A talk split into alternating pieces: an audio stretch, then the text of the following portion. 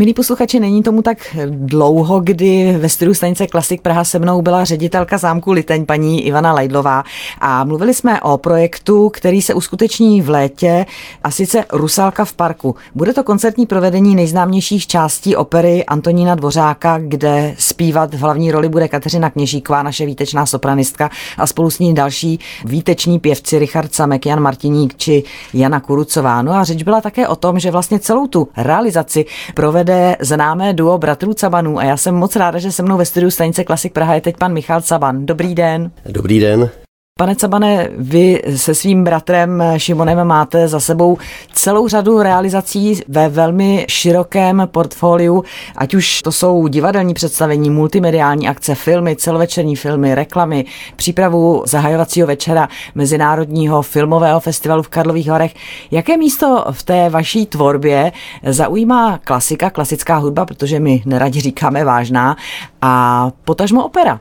No tak to místo zaujímá jaksi na velmi význačném místě, protože máme rádi hudbu obecně, klasickou také. Už jsme i v této oblasti pár věcí udělali. Já bych připomněl prostě kandida, kterého jsme dělali Leonarda Bernsteina ve státní opeře, nebo Lišku Bystroušku, kterou jsme dělali v Národním divadle, jak tehdy vlastně, když nastupoval Daniel Dvořák a Jiří Nekvasil. Takže to jsou takové věci, které nás nesmírně baví, protože operu obecně já považuji za takový nadstandard našeho života, ale jako dobrý nadstandard. Dokonce si myslím, že společnost, která má na to operu realizovat, je správná a měla by si ji hýčkat. Tak s tím nelze než souhlasit. A jak došlo tedy k té spolupráci na Dvořákově Rusalce na zámku Liteň?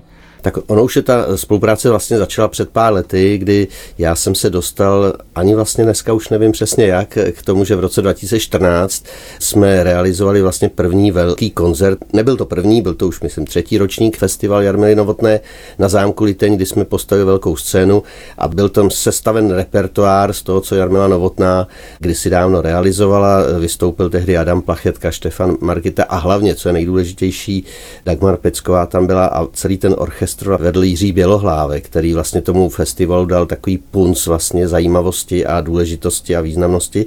A to byla moje první spolupráce s festivalem Jarmily Novotné a čili i s paní Lajdlovou a zámkem Liteň jako takový. Pak jsme realizovali další takový hezký koncert, myslím, v Rudolfínu, takže ono to má návaznost, vždycky po dvou, třech letech se sejdeme na nějakém větším projektu a Rusalka v parku bez zesporu větší projekt je. Tak my se teď scházíme ještě vlastně zhruba dva měsíce předtím, než celý ten projekt bude, protože bude to 28. srpna v Zámeckém parku v Litni. Tak v jaké fázi jsou teď přípravy? Tak my vlastně na tom pracujeme už asi skoro rok, je to neuvěřitelný, jak ty věci se musí začít dělat jaksi rychle dopředu. Je to taky daný tím, že jsme si vybrali teda park jako lokalitu, protože my jsme předtím ten koncert dělali na nádvoří, nebo no, vlastně jako spíš technický nádvoří a říkali jsme si, že když Rusalka, tak to musí být právě v tom parku, aby to mělo nějakou jako prostě zajímavou dekorativnost, to je na tom to nejpodstatnější. A vlastně museli jsme ze začátku řešit především technické věci, jak tam uděláme stage, kam umístíme diváky, diváky, jak to rozmístíme, abychom mohli udělat nějaký sitting plán jako kvůli prodeji lístku a tak dále. Takže to byly ty technické věci. Ono to všechno souvisí se vším.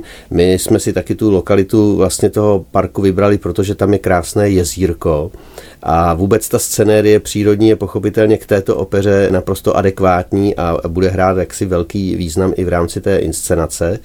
No a od té doby ty věci, včetně výběru částí, hudby a tak dále, probíhají neustále, takže teď jsme ve fázi, že už víme přesně, co budeme hrát, víme, kde to budeme hrát, víme, jak to technicky celý zabezpečíme. Já mám v hlavě představu, jak to chci realizovat, na to se mě asi za chvíli zeptat, tak to nebudu teď jako říkat předem. Takže jsme ve, ve fázi jaksi příprav, ale zkoušky proběhnou až v průběhu léta, čili od července.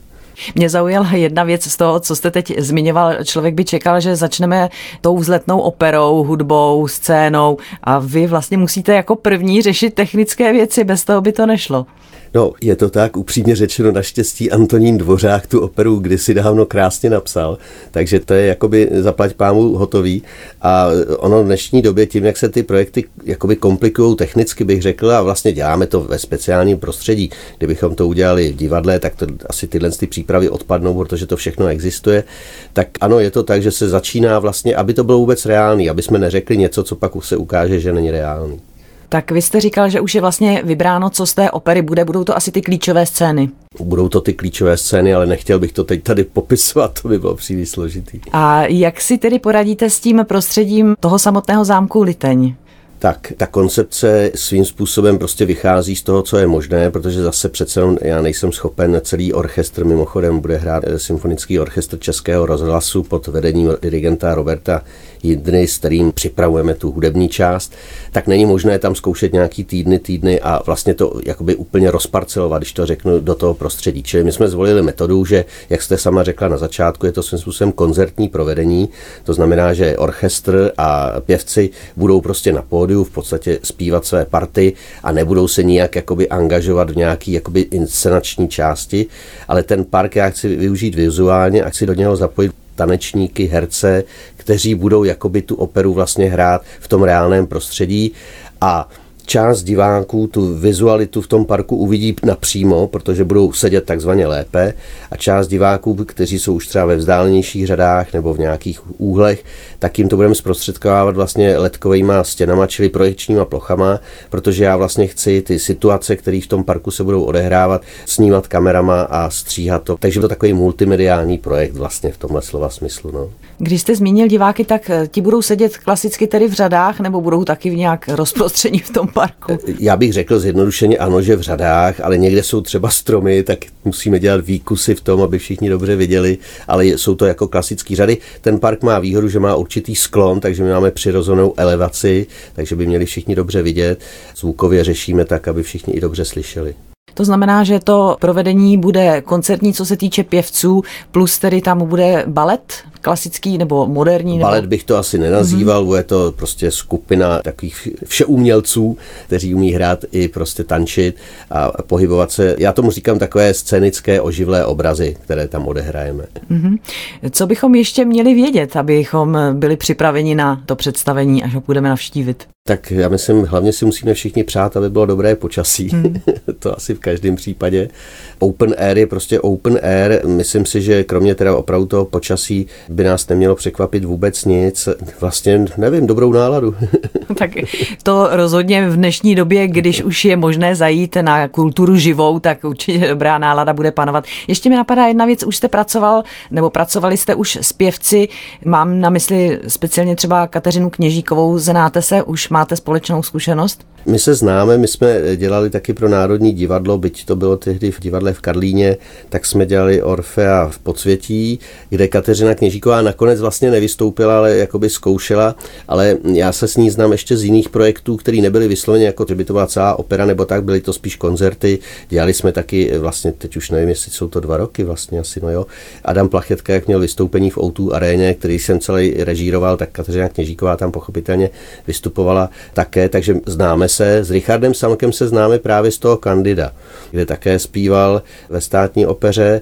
Takže s těmito dvěmi hlavními představiteli se znám a e, s panem Martiníkem a e, s paní Kurucovou se teprve poznám. tak my se budeme těšit, budeme držet palce, aby to skutečně, co se počasí týče, vyšlo, protože jak vidím, to ostatní je všechno pečlivě připraveno. Tak zveme naše posluchače na 28. srpna od 20 hodin v Zámeckém parku Liteň Rusalka v parku. A já jsem moc ráda, že za námi přišel pan Michal Caban a přiblížil nám, jak to celé bude vypadat. Tak ať se to podaří a děkuji moc za návštěvu. Mějte děkuji, se děkuji za pozvání. Naschledanou.